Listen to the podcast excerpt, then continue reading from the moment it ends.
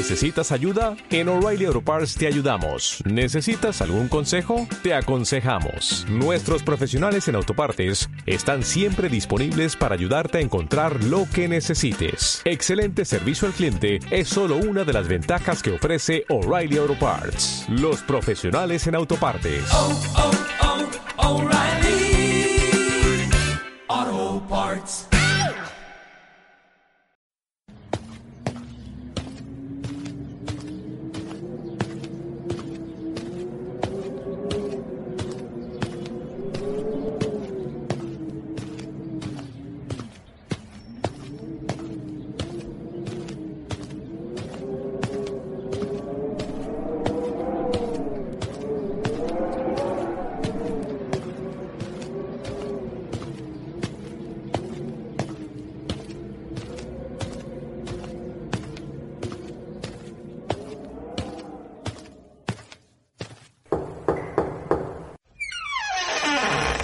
Buenas noches y bienvenidos a la mansión de Apaga la Luz. Mi nombre es Cholika y a partir de ahora me convertiré cada noche que nos visitéis en vuestra anfitriona. Podréis llamarme Marquesa de Alúa.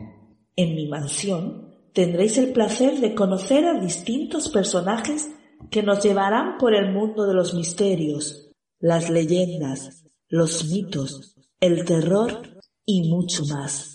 Quien nos acompañará todas las noches es mi querido amigo el conde Bennett, el cual nos llevará a viajar y conocer un mundo lleno de misterios. También nos acompañará nuestro lector en las tinieblas. Cada noche cerrará las puertas de la mansión con un texto que rozará el misterio, lo tétrico, lo oculto.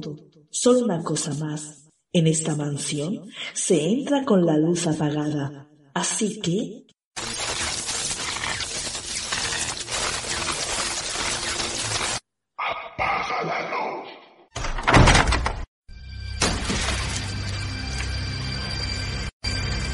Vivió aceptó su nombre y lo convirtió en la estrella de la momia. Es el muerto maldito con poderes sobrenaturales, que se levantó de su tumba profanada en busca de su amor. Pero esta fantasía cinematográfica recreó un personaje real, Imutes, también conocido como Imhotep. Se cree que la momia de Imutes está enterrada en algún lugar bajo las arenas de Saqqara, la legendaria ciudad de los muertos de Egipto. En su tumba descansan secretos sobre la construcción de las pirámides, el origen de la medicina y de las momias. Imutes era venerado en todo el mundo antiguo. Sus logros abarcan del arte a la ciencia, de la política a la religión. Fue el constructor de la primera pirámide,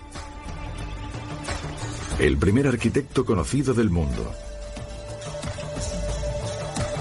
padre de la medicina, sumo sacerdote y primer ministro del estado más poderoso de la tierra.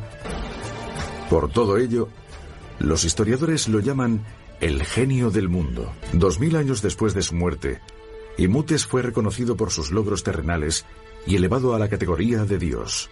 Rara vez se concedía este honor a un hombre corriente. Como Jesús en la tradición cristiana, Imutes era considerado a la vez un hombre mortal e hijo del Dios creador. ¿Cómo logró este hombre de origen terrenal elevarse a la categoría de Dios? ¿Cuáles son los secretos poderes eternos de la medicina y la magia de Imutes? ¿Cómo soñó y construyó Imutes la primera pirámide? La estructura que simbolizaría a Egipto para siempre. Los científicos sospechan que las respuestas a estos misterios de hace 5.000 años estén enterradas con la momia de Imutes y están buscando su tumba.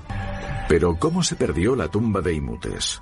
La proclamación del cristianismo como religión del Imperio Romano hacia el año 400 de nuestra era dio el toque de gracia a las religiones egipcias. Los viejos templos fueron cerrados o destruidos. Los sacerdotes, los únicos capaces de leer los antiguos jeroglíficos, fueron asesinados. Con ellos murieron los secretos de la antigua civilización egipcia. La pirámide escalonada es revolucionaria en cuanto a tamaño, forma y materiales. Es la primera pirámide que se construyó. Es el primer edificio monumental de piedra tallada de la historia. Con sus 62 metros de altura, no se había construido aún ninguno más grande. En la superficie que rodea la pirámide hay 15 hectáreas de santuarios, depósitos, altares, patios, puertas y tumbas secundarias que cubren un área equivalente a más de seis manzanas de Nueva York.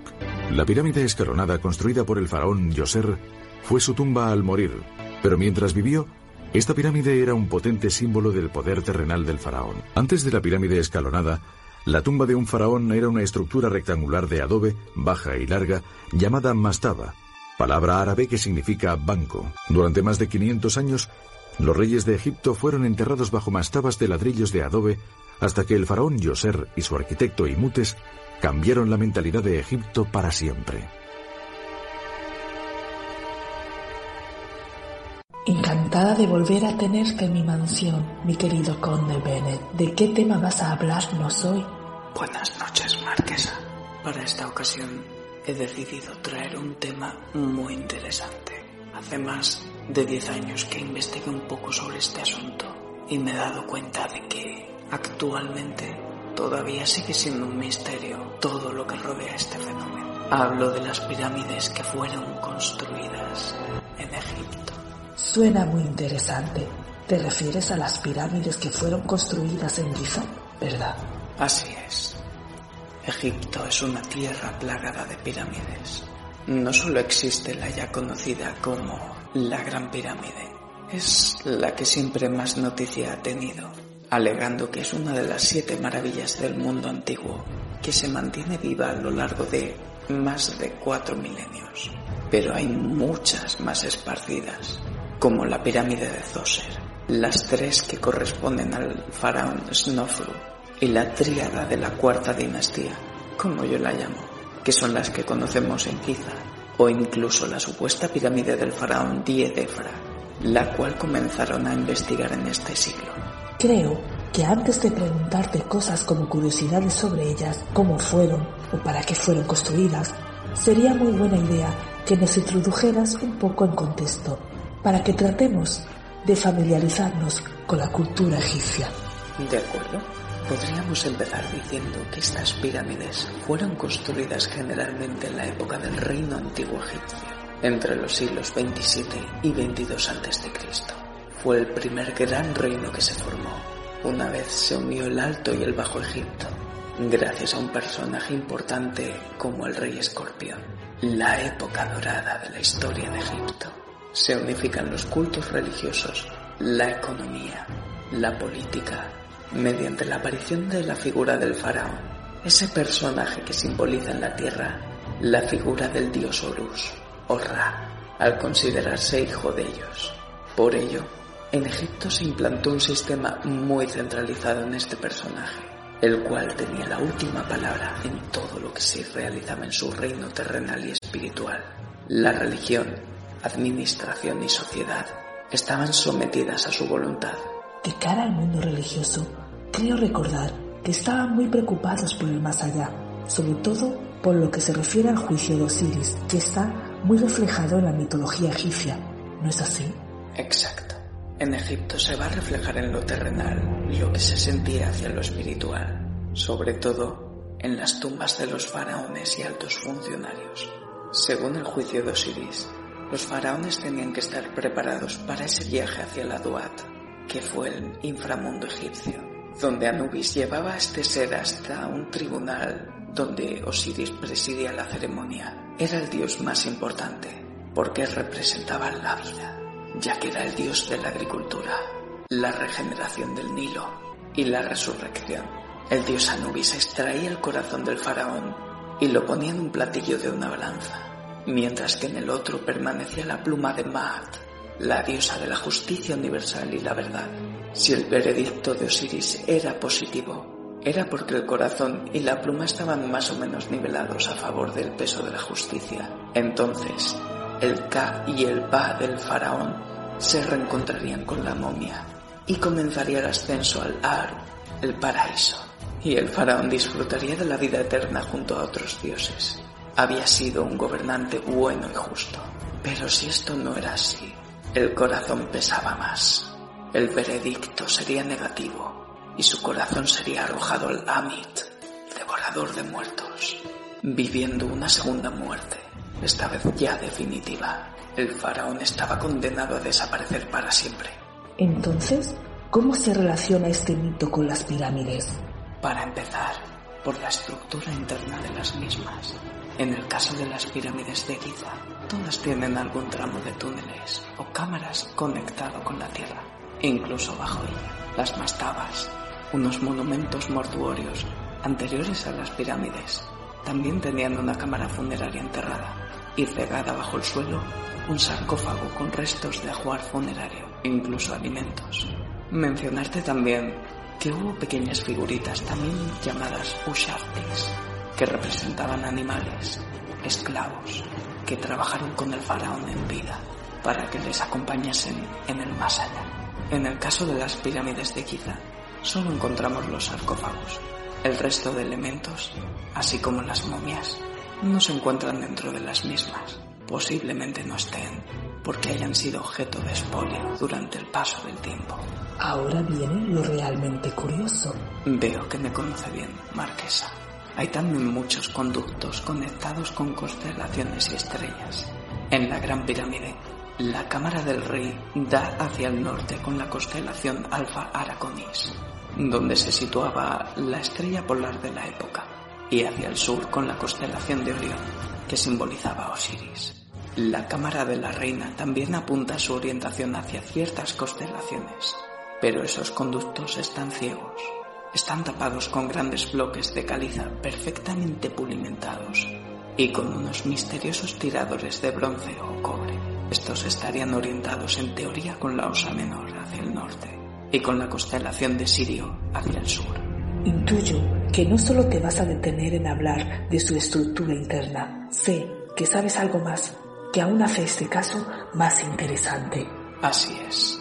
No solamente los conductos de ventilación están orientados hacia estas constelaciones, es que en sí las tres pirámides son una representación en la Tierra de la constelación de Orión. Este principio está reflejado mediante la teoría de la correlación de Orión, defendida por autores como Robert Powell y pisoteada por otros egiptólogos, porque defienden que hay una pequeña desviación en grados de una u otra pirámide.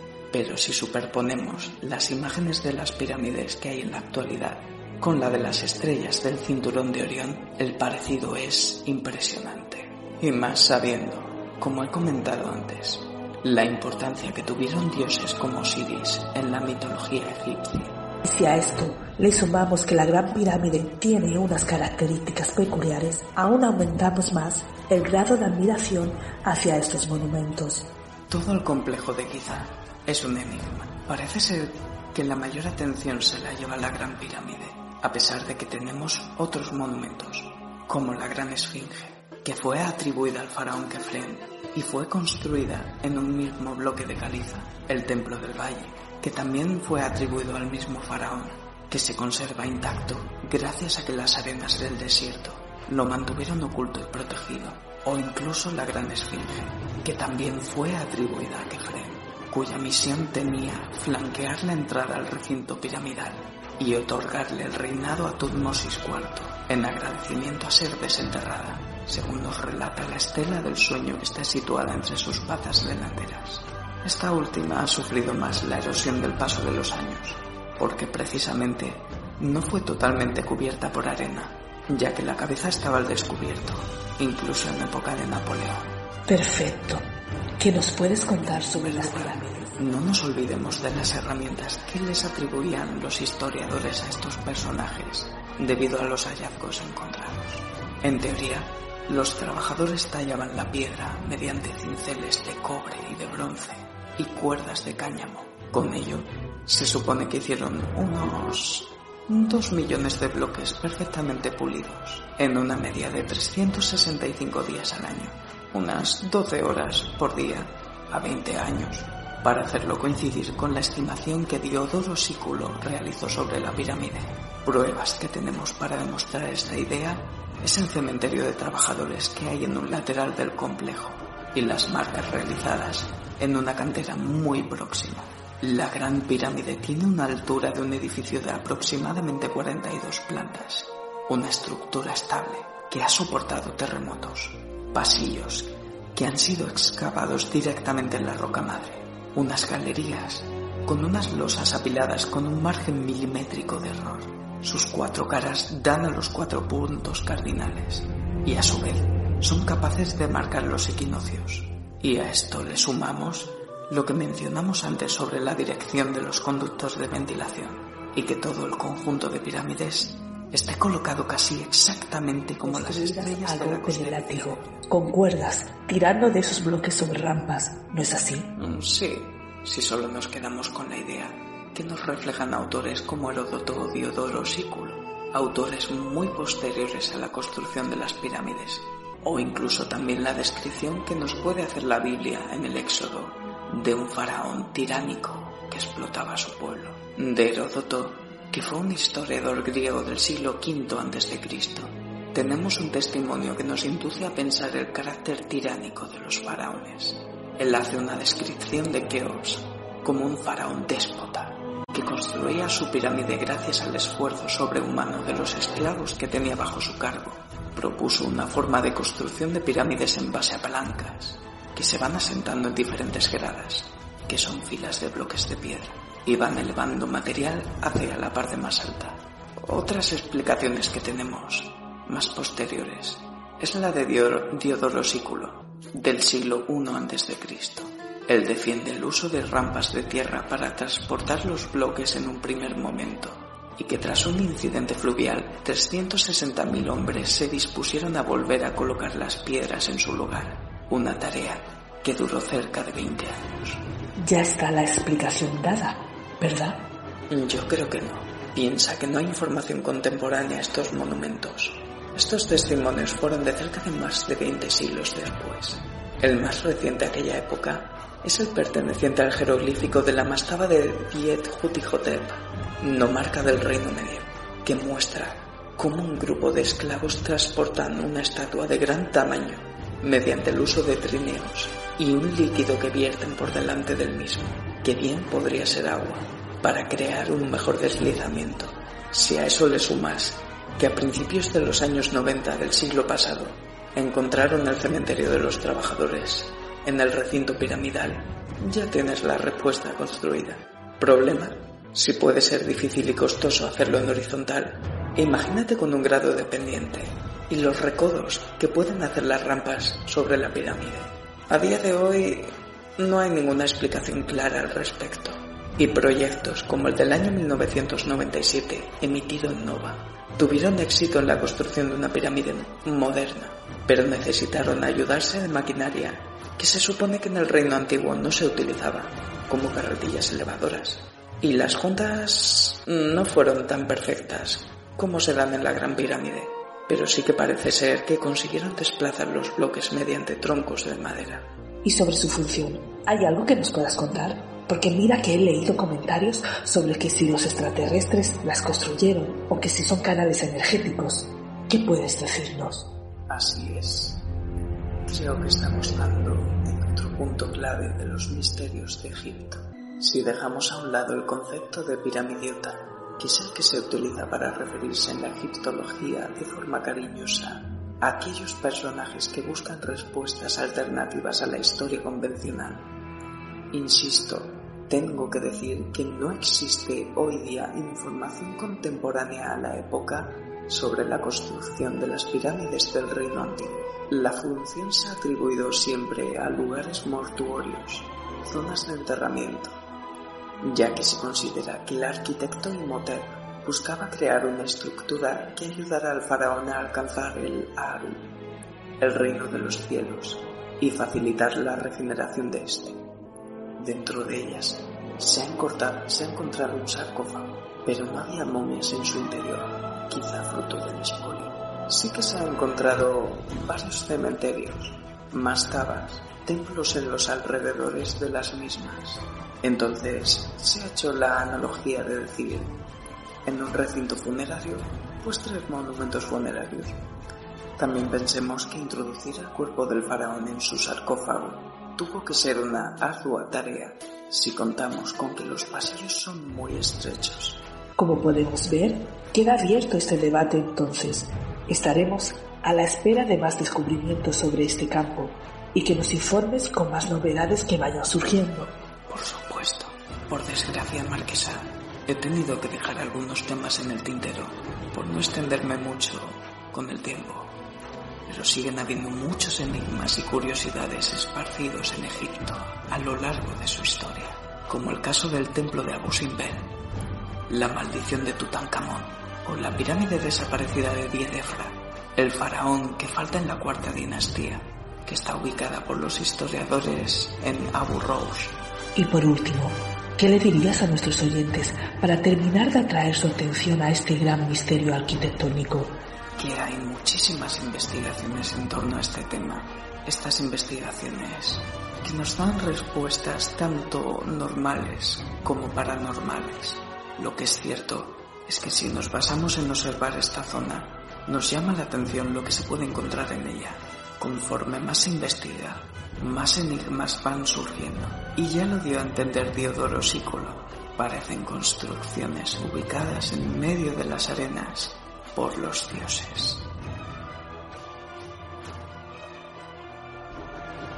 Y después de viajar por Egipto con el conde Bennett, quiero que paséis al salón de baile, donde se encuentran celebrando una fiesta de máscaras. Allí os contaré una de tantas leyendas que hay sobre mis amigos, los vampiros. Pasar.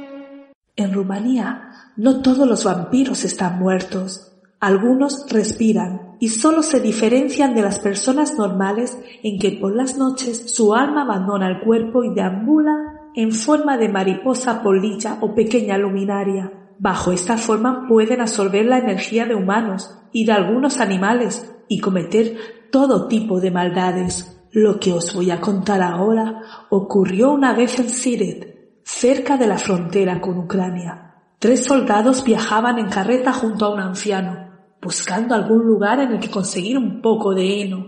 Se había hecho ya de noche, por lo que pararon en una casa solitaria que se encontraba al lado del camino en un claro del bosque. Una mujer les recibió muy amablemente y les invitó a entrar a la cocina, donde les ofreció un cuenco de pudi de maíz tras lo cual abandonó la cocina y les dijo que tenía que ocuparse de otras cosas. Al terminar ellos quisieron agradecerle el cuenco de maíz, pero no la encontraron por ninguna habitación de la casa, así que decidieron subir al desván. Al entrar, la vieron tirada en el suelo junto a otros seis cuerpos inertes. Ninguno de los cuerpos se movía en lo más mínimo, estaban como paralizados, con la mirada fija en el techo y la boca abierta. Había mucho de antinatural en su inmovilidad. Parecían cáscaras vacías, casi cadáveres. Dios mío, gritaron todos y salieron corriendo por las escaleras. Se montaron en la carreta y cuando ya estaban lo suficientemente lejos, pararon a mirar hacia la casa. A mirar atrás, vieron como siete pequeñas luces salían detrás de la casa y se dirigían camino arriba. Estas eran las almas de los vampiros si los soldados le hubieran dado la vuelta a los siete cuerpos, nunca hubieran podido volver a entrar en los cuerpos. Según la tradición, las almas de los vampiros vivientes se reúnen con los vampiros muertos a las afueras de los pueblos, allí, en donde no se oye el canto del cuco, ni el ladrido del perro, y aprenden de ellos gran cantidad de conjuros y hechizos maléficos. Y unos y otros se reparten las personas a las que planean hacer daño, como si éstas fuesen cabezas de ganado. Los campesinos rumanos no distinguen entre un tipo u otro de vampiro, y a ambos los temen y dominan con el mismo término.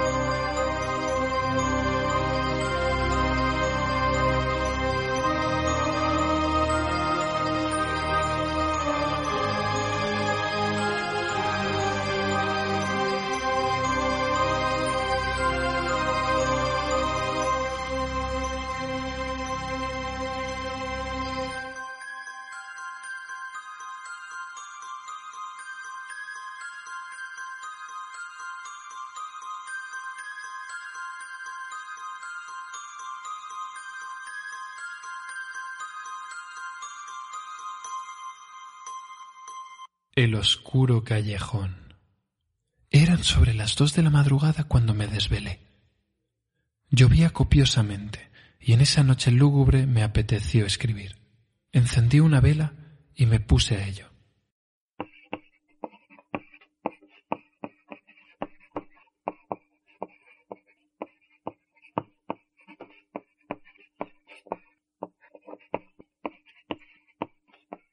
Minutos más tarde, dando cabezadas, decidí volver a acostarme, pero algo extraño me detuvo. El maullar de un gato que provenía del oscuro callejón llamó mi atención. A su lado había un cuerpo de persona inmóvil en el suelo. En el balcón estaba asomado mi padre mirando hacia abajo con desdén. En ese momento me di cuenta de que la tenue luz de la vela no reflejaba mi sombra en la pared de mi cuarto y me asusté. Me volví a asomar confirmando el oscuro secreto que en mi alma se escondía, siéndome revelado en ese instante. Aquel cadáver vigilado por la brillante mirada abismal del felino era yo. Mi cuerpo sumergido en lo profundo de la noche se veía envuelto por las oscuras garras de la muerte para sumirme en un sueño tan profundo del que jamás despertaré. ¿No se merece tu familia lo mejor? Entonces, ¿por qué no los mejores huevos? Ahora, Egglands Best están disponibles en deliciosas opciones. Huevos clásicos, de gallina libre de jaula y orgánicos de Egglands, que ofrecen un sabor más delicioso y fresco de granja, que le encantará a tu familia. En comparación con los huevos ordinarios, Egglands Best contiene la mejor nutrición como 6 veces más vitamina D, 10 veces más vitamina E y el doble de omega 3 y B12. Solo Egglands Best. Mejor sabor, mejor nutrición, mejores huevos. Visita egglandsbest.com para más información.